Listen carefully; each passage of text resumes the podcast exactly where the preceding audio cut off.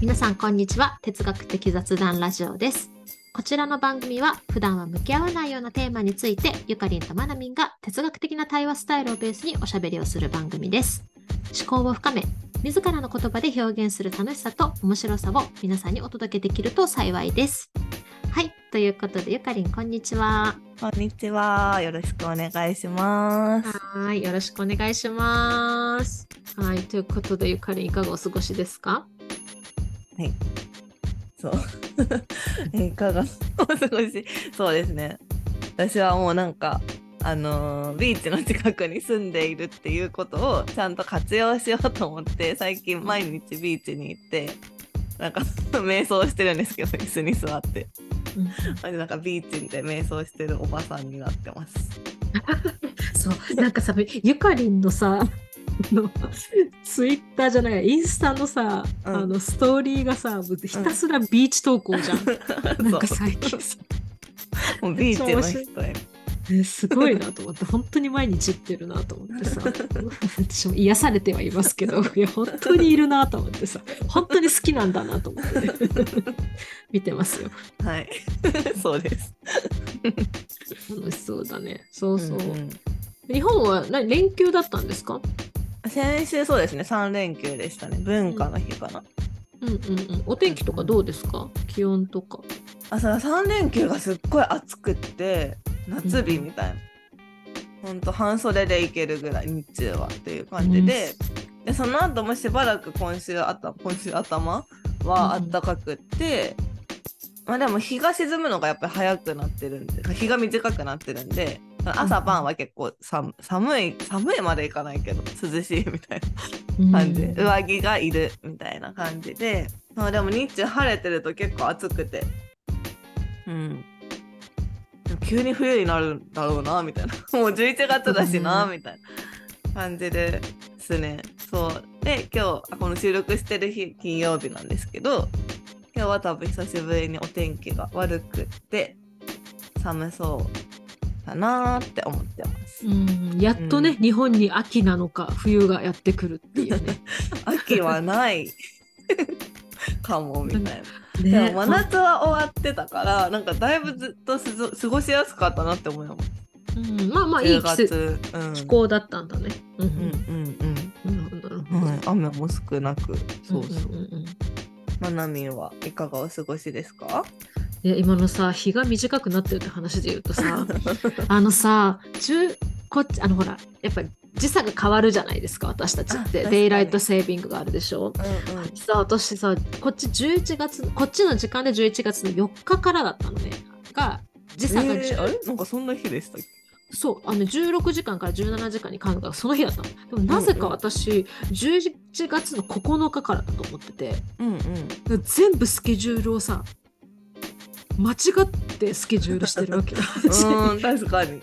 4日間5日間ぐらいさもうそれがさ、どっちで言えなんかどうなってるのかさで自動で計算されて入ってるのかよく分かんなくなってさもう、うん。ヒヤヒヤしながら5日間ぐらい過ごしましたけど、まあ、1個も一応こう何ずれることもなくうんうん。ちゃんとできたからよかったけど。そうでも前日ぐらいに気づいてもう嫌ねと思って本当ですね。なんかサマータイム本当まあよくわかんないです。あんまりいらなくないって思うんです。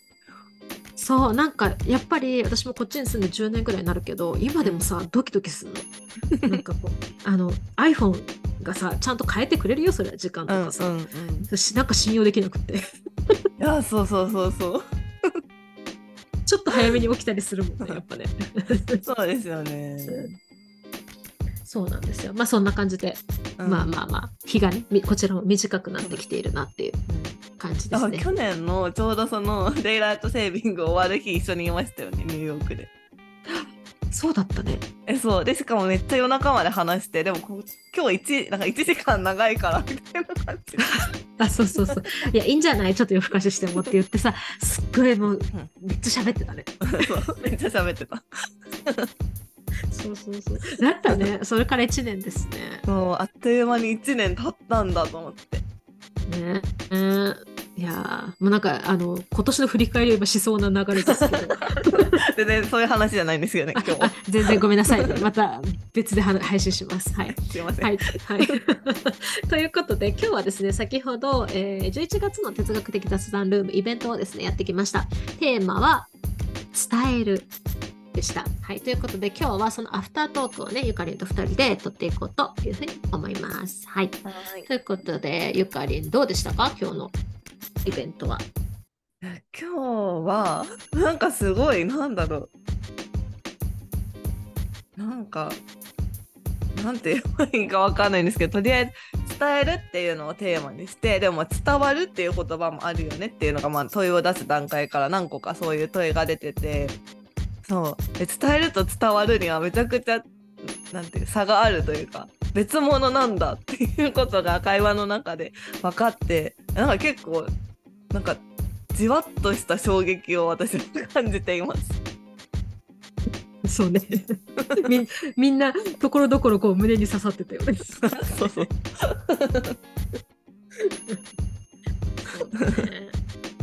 うん。うんうんえ特になんかここ印象に残ったっていうのありますか？いやなんかなんだろう。うん。なんか伝えるとあなんていうの？伝えるっていうとなんか自分から出す 相手に届けるみたいな感じだけどなんか相手に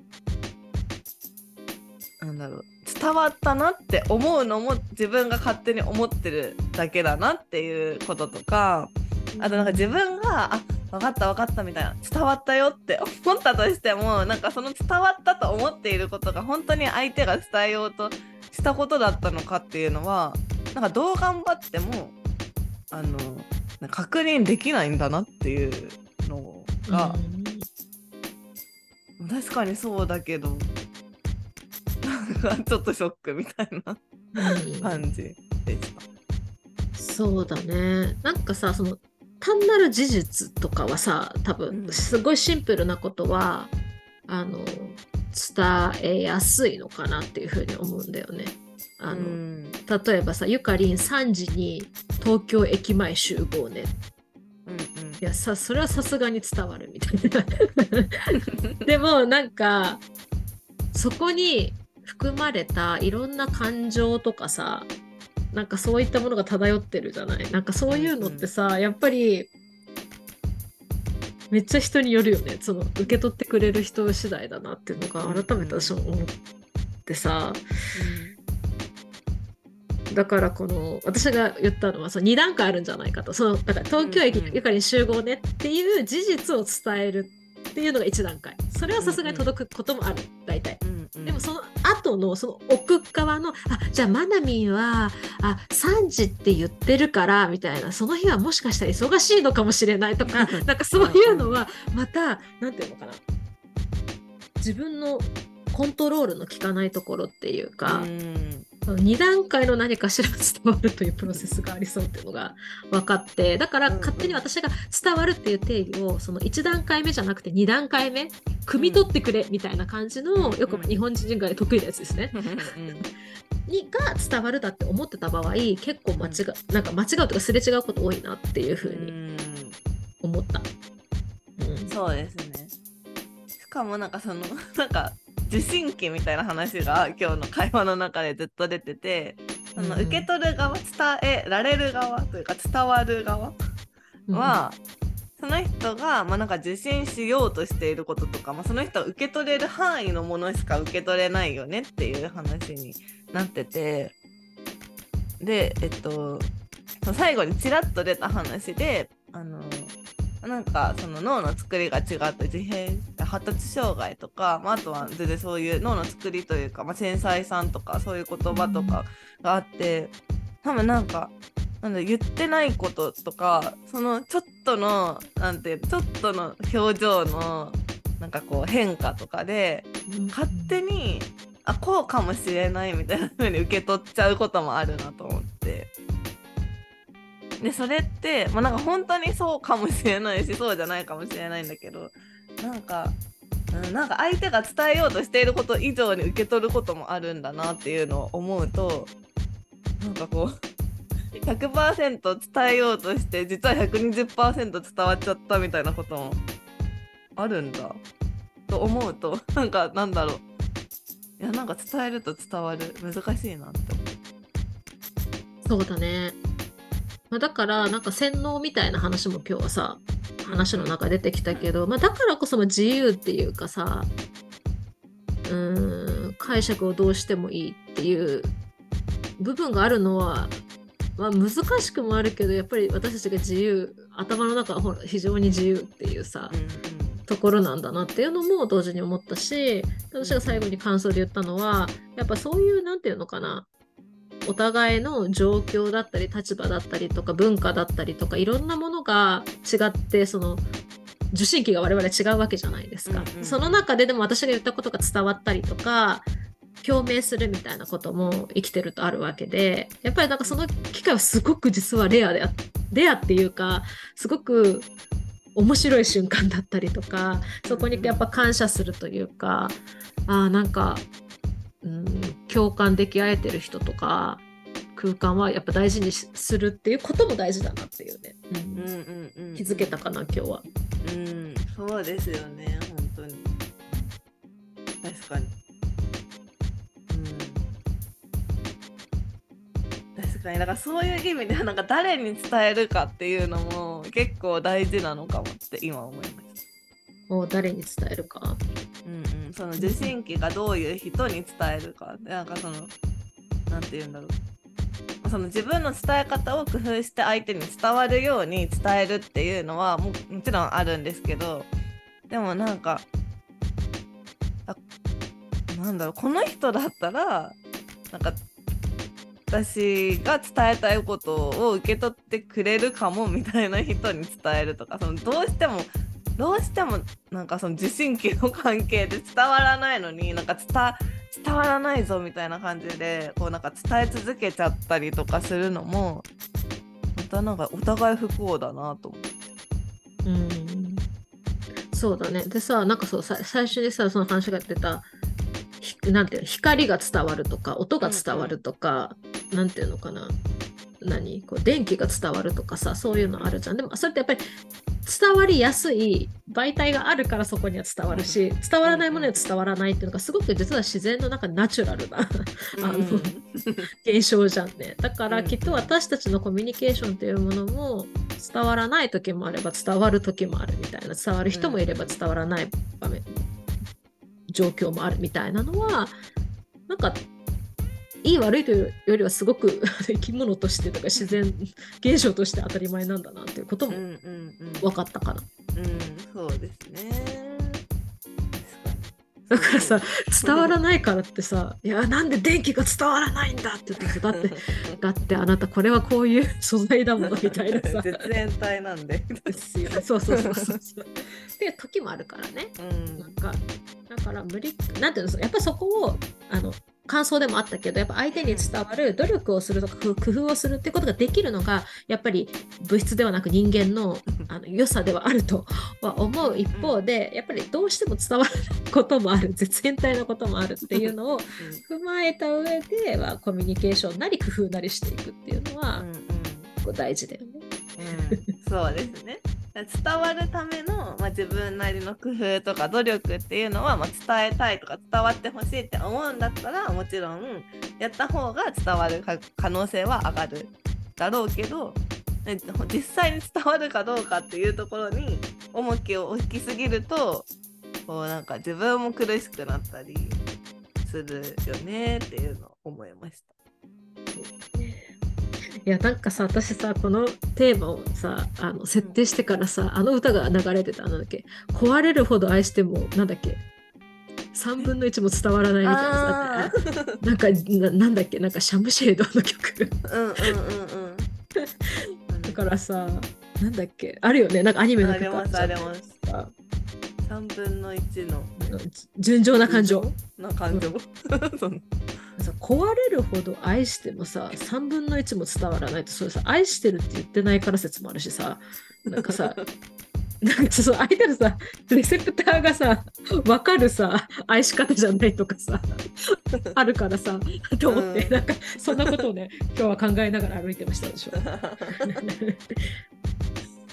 かに。自分は伝えている。うん思い込んでるみたいなことありそうですね。確かにそれもありますよね。うん。うん欲しいなら欲しいと言った方がいいストレートに伝わるみたいなさ、ありますね。ね伝え方の問題みたいなことはありそううん。ある。めちゃくちゃある。毎日もう子供とそれでなんか喧嘩になってます。そうなんだね そう。ねえみたいな。そのまま素直に言ってくれるみたいな。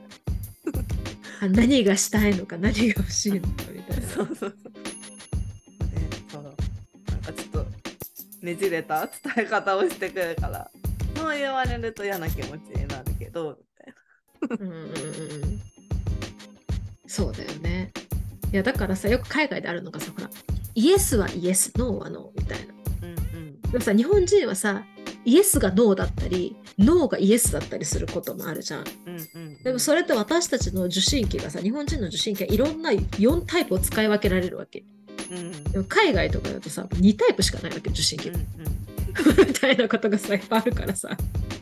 やっぱ場面によってそのなんだろうね受受信機のことも考慮しながら自分の発信の仕方を変えていくっていう。汲み取ってはくれないぞみたいなさですよ。難しいけどね。まあある気がすうるね。ん。そうでもやっぱりその言語化して伝えにくいもの、まあ、伝えなくていいものっていうのもやっぱりあるなっていう話も出てたと思うんだよね。そのなんかこう全てが言語化したりなんか見える化できるものじゃないから例えばなんかもなんかモヤモヤしてるとかなんか表現はできないけど感じていることとか、うん、自分の解釈だったりとかなんかいろんなことがやっぱりあるのが普通。うん。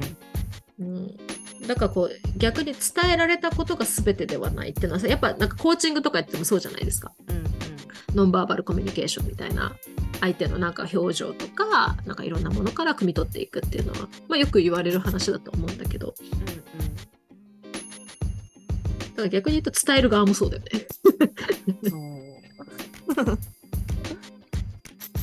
そう。なんですよね。だからその言葉にしてても、なんかそれが本音と違ったりとか、なんかこう違うっていうのは嘘ついてるっていう意味じゃなくて、なんかちょっとずれてたりとかすると、なんかそれって本人は気づいてなかったとしても、なんか相手には伝わるっていうこともあるよねっていう話が、まあ、雑談の中でも出てたんですけど、なんか伝えようって思うと言葉にしようって思うけど意外と言葉にしてないことから伝わることも多いなっていうのを思って、なのでなんかコーチとかだと特にあり方が大事みたいなのって言われると思うんですけどなんかほんとそこだなって思いました。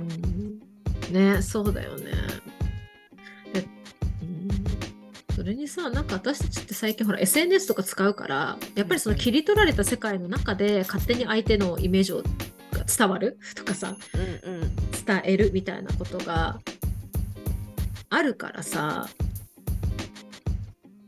なんかこうむずいよね むずいよねっていうか面白くもあるけどむずいなとも思う。うんそうですね。うん。なんかどっちも大事というか、なんかその伝える側としてのその伝わりやすい伝え方みたいなのももちろん大事だし、こう受け取り側としてなんかその見えてるものを全てとして受け取らないっていう姿勢も大事だなって思う。うん。そうだね。やっぱりなんか全てのことがさ伝わっているものの全てが何かの一部であるっていう感覚は大事かもね。どっちにしてもさ、うん。うん、なんか、うん、いい悪いというよりはさ、うんうんうん、そうそうそう、うん、なんかそんな気はしたかな。うん。で感想でねなんか伝わらないことにまあモヤモヤしていた、まあ、いる日いるっていう方がいらっしゃってで100%伝えることも、まあ、伝わる、うん？伝えることも、まあ、受け自分が受け取ることもできないってことかな。うんあのって思うとちょっと残念だなってなんか今日思ったんだけどってなんかこうその受信機がその誰かにつかまれていないうん。自由な状態であるっていうことは本当はいいことなのかもしれないなっていうふうに思いましたみたいなね感想をいただいたりとかねしましたね。うん。うんうんいやそうですよね。確かになんか伝えようとして伝わってほしいって思うとそれこそ最初の方にまなみが言ってたその、えっと、言葉を例えば言葉で伝えるとして言葉を受け取るその後にこういう思考になってほしいとかこういう行動をしてほしいとかまで含めてなんか伝えたい。みたいな伝わってほしいって思って伝えるなんかそのまあすごい意図してというよりもそういう思いがあって伝えようとすることってもあるなって思うんですけど日常とかで。でもなんかでそういう時ってのはなんか相手の自信気つかみたいみたいな気持ちが実はなんかあるけどでも逆に自分がそれをされたら絶対嫌だよな って思うとやっぱここの二人はめっちゃ反抗するよね。嫌だみたいな。私の受信機は使わないで。私が決めるの。私が納得しないと嫌なの。税としてはさ、非常に嫌ですよね。そうって思うとなんか自分もなんかもうちょっと気をつけた方がいいなって思った。そうだね。だから相手の自由とか、うん、そこも余白を持つっていうかさ、うんうんなんかそれもすごく大事ね、きっと。そうそう。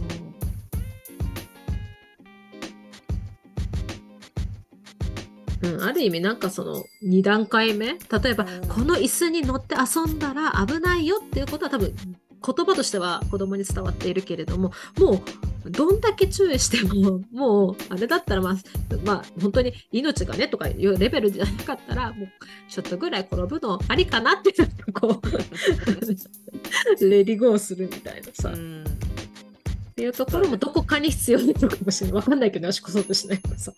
あれだけどさ。ほまらねさに昨日あった。ねそれ本当に危ないからやめてみたい。な。やめえ本当に怪我するよ？とか言ってるけどやめないからもうもうやめないんかいと思ってたら、まあ、案の定怪我したわけですよ。怪我というか痛い思いをして。もうなんかでもそれでなんか全然優しくできなかった私は。ほらうんあんだけ言ったのに。って思っちゃったけどでもそれもなんか伝わってはなかったんだよなって思ったり。うん危ないよっていうの。でもある意味伝わったんじゃない？あやっぱりお母さんが言ってたことだったみたい。えでも言ってたことを認識してたかもう分かんない。あちょっとね、まあ、子供の場合は分からん。なもそうそういう世界で生きてないからね。うんまあ確かに確かうん、だから多分そこで優しくしないとなんかママは優しくしてくれなかったっていうのだけ残るみたいな。難しい。に難しいね子供ってね。うんそうですね。うん。いやでもね今日そうそうそうそう。あのさ最後に私たちは著名人の言葉をねシェアしているんですよ。で今日の、えーテーマ「伝える」っていうことについて私がねあの調べたんじゃないやゆかりかゆかりが調べてくれたのはジョン・ケージさんというアメリカの音楽家の方の言葉をちょっと私がねあのスライドでシェアさせていただきました。ちょっと読んでみようと思います。うん伝えるのではなく語り合い話し合うのです。伝達伝達するということは常に何かを押し付けることです。しかし会話の中では押し付けられるものは何もない。っていうふうに、えージョンさんは言っているんですよ。なるほどねと。うん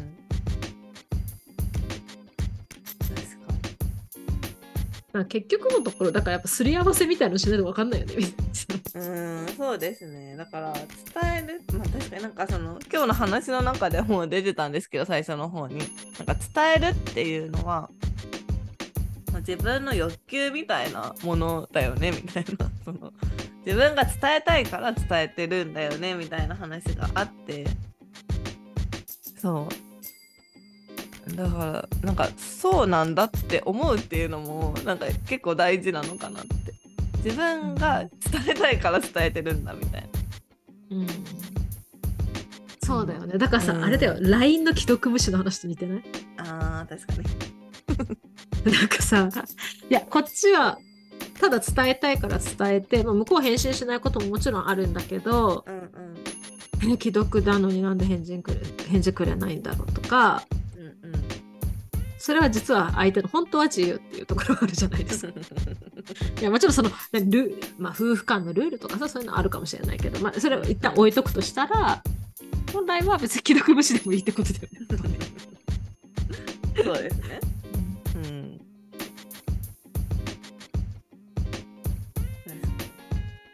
だから LINE で？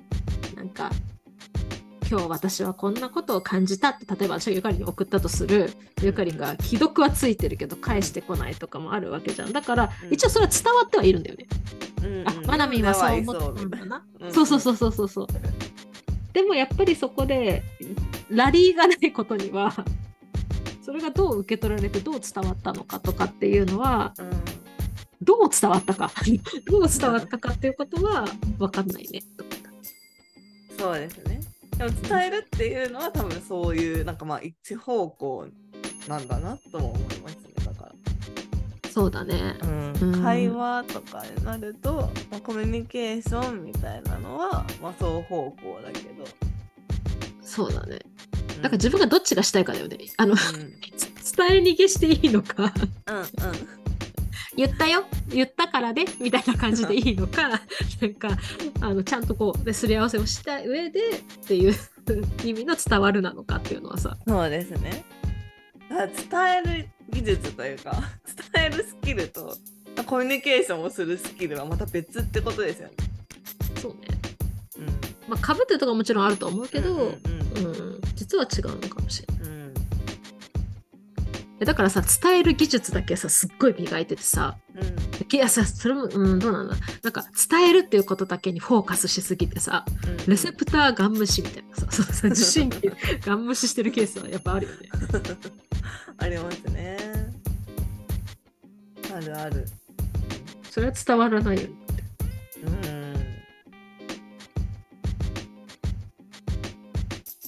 うんどっちなのかってね。伝えるだけなのか、コミュニケーションを取りたいのかみたいなうさ、んうん反応っていうかね、そうですよね。反応が欲しいのかっていうね。うん、そうそうそう。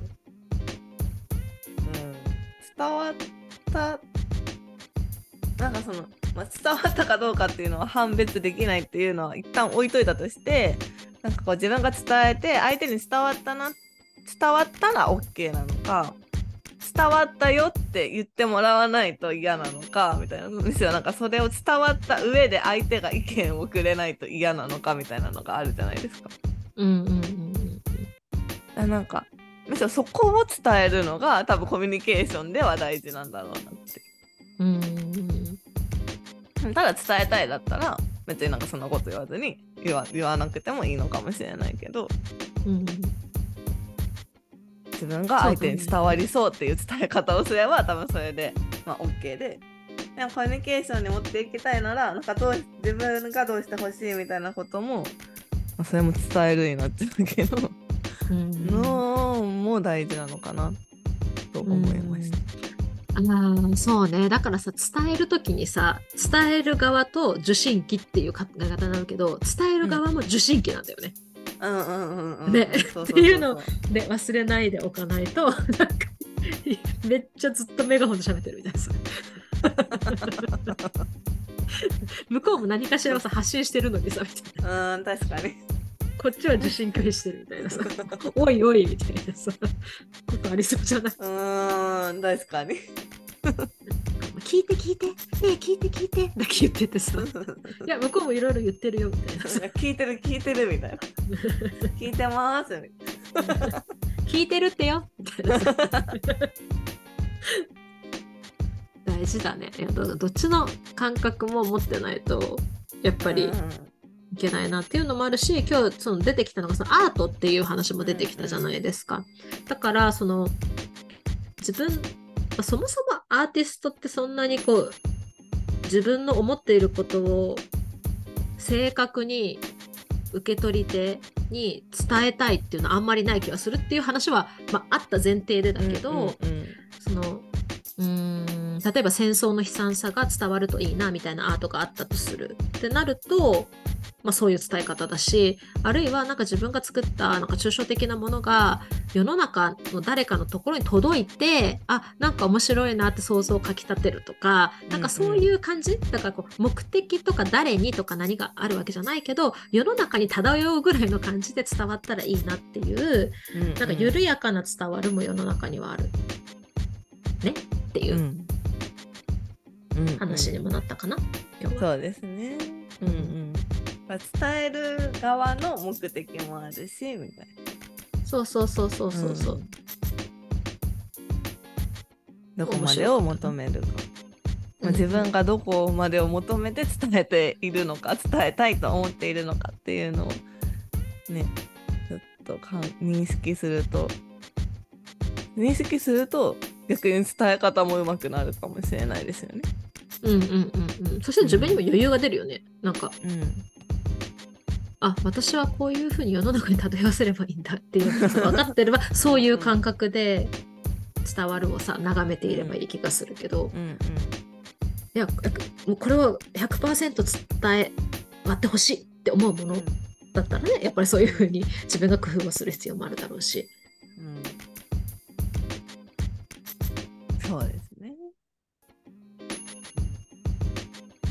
まあでもとにかくなんかコントロールするっていうのはね、よくないよくないっていうか、なんか ね、うーんそうですね。うんなんか面白くないなって感じかな。うんうんうんうん感じたかな。そうですね。自分がコントロールされたくないのにしようとしてるっていうのは結構やべえなっていううん 自分がね、うん、思った思いました。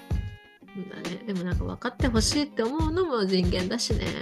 うん、そうそうだからまあそれが悪いっていう意味ではなくてそうだね。あ自分なんかそういう気持ちあったんだみたいな ちょっとなんかその相手の反応もコントロールしたかったんだって別にまあ思えばいいかなとは思うけど。そうだね。うんまあ、かっこコントロールできないけどね。そうそうでもしようとしてもさできないよみたいな。そこをらしいよ。っ知っとくみたいなね。ていう話だったよみたいなね。ううんん。まあでもなんかこの伝えたいみたいな態度っていうのは大事かもね。なんかうんうんうん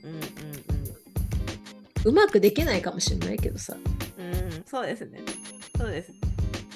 確かに。伝えたいと思ったなら、まあ、伝えて、まあ、伝えたいんだから伝えてみようか みたいな。うーんうんむしろそっちの方が大事かもね。なんかうんうんうん。そういう方がつなんか伝わる。さ あ、そうせそう。ね、うん。あの受信機の方が上手に受け取ってくれるとかさありそうじゃあん。そうですよね。めちゃくちゃいい受信機いるかもしれないんで。あそうそうえどどどうしたの？みたいなさそうそう話聞こうか？みたいな感じでさ。うんうん。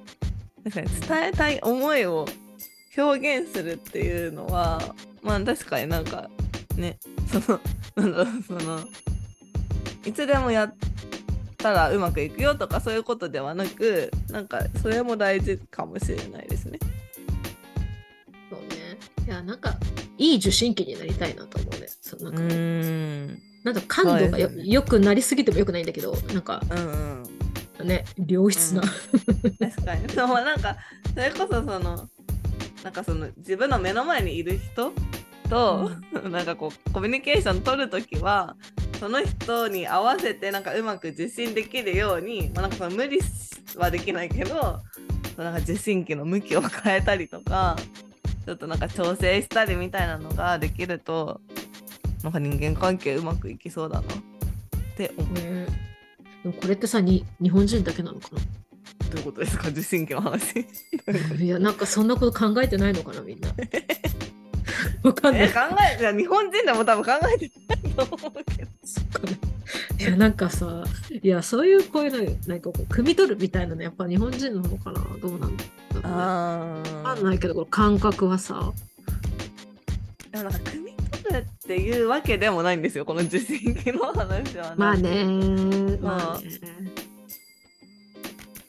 汲み取ればいいっていう話でもないですからね。うんうんうんなんていうか。うん。まあ、汲み取ってもいいし汲み取んなくてもいいし、まあ、汲み取ったとして本当にそうかもわかんないしみたいなところがあるからでもなんか自分が受信してんのは本当に一部なんだなっていうことを常に念頭に置いとくのは結構大事かもしれないな。そうだね。なんか今日の結論な気はする、うん。うん。なるほど。みたいな。そうさそうそう。相手は本当はなんか私が受信してないところを本当は伝えたくていろいろなんかしてるのかもしれないのに。なんか自分はまあそれをまあ受信できないのはしょうがないんだしょうがないとしてもなんかあ自分が受け取ってないのかもなっていう視点を持っとくとちょっと楽になりそうだな。うん、そうだね。いや、なんかさ、あの今私、対話の勉強してるじゃないですか、うんうん大学で。で、その中で、まあ授業でね、あのファシリテーターの方が、今からじゃあ私が文章を言います。なので皆さん、その状況を思い浮かべて絵を描いてくださいって言われてたのね。で、それが、わあ、綺麗な花。そんだけだったのね。うん。ででも、描いた絵が全然違うの、みんな。うん、いやそうですよね。絶対そうですよね。そう。絵も違うし受け取りも違う。なんかさなんか意味深だなって思った人もいるし、うんうん。ああ綺麗なんだね。みたいな。よかったねっていうふうに捉える人もいるみたいな。その1分とその一瞬の3秒ぐらいの表情だけでも撮り方がこんなに違うっていうところで言うとさ、うん。すごいよね。なんかうん結構無無限無限。マジで。うん無限、うんうん。確かに。そうですよね。だから自分が言ったことをどういうふうに受け取れ受け取られるかっていうのはまあコントロールもできないし絶対に自分の意図と違うように受け取る人がいるっていうのも当たり前なんだなって思っとくとなんかねまあもちろんその伝え方をその誤解が生まれにくいようにっていうのはできると思うけどゼロにするのは多分無理だからうんうんなんかうんみんな違うんだよなっていううんなんかそこにたどり着いた感じがある。そうだね。やっぱ違ったら危ないこととかさ、あれば、やっぱり話をしていかなきゃいけないみたいな。うんうんうんそそうだね。やっぱね、ううんん、違う恐れありみたいな。そうそう違うのが当たり前で、まあ、違っていいよねっていうのを、こうなんか基本に置きつつあそうそうそうそうは絶対に外せないみたいなところは、まあすり合わせたりなんか理解が合ってるかとかを確認するっていうのがだから大事なんですよねきっと。そうそうそうそう。いや、本当に本当にそう思います、私も。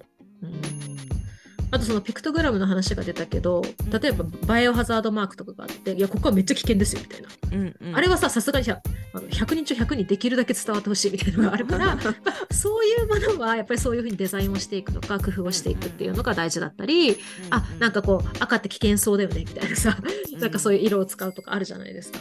それが3歳児でも言葉が通じない国の人でもとかあるから、やっぱりなんかそういうのも含めてだね、うんう、んやっていく必要があるんだなとは思いますね。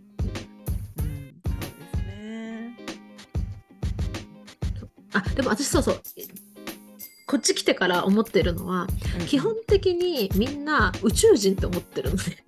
なんかさ同じ日本人とか同じ人間とかって思うとさ同じ女性とかって思うとさ、分かってくれて当たり前になるんだけど、さすがにさ火星人と喋ってると思うとさ なんかそれ分かんないよねみたいになるじゃん例えば、うんうんうんうんそういうぐらいの感覚でいた方がいいんだなって私こっち来てから思って。確かに。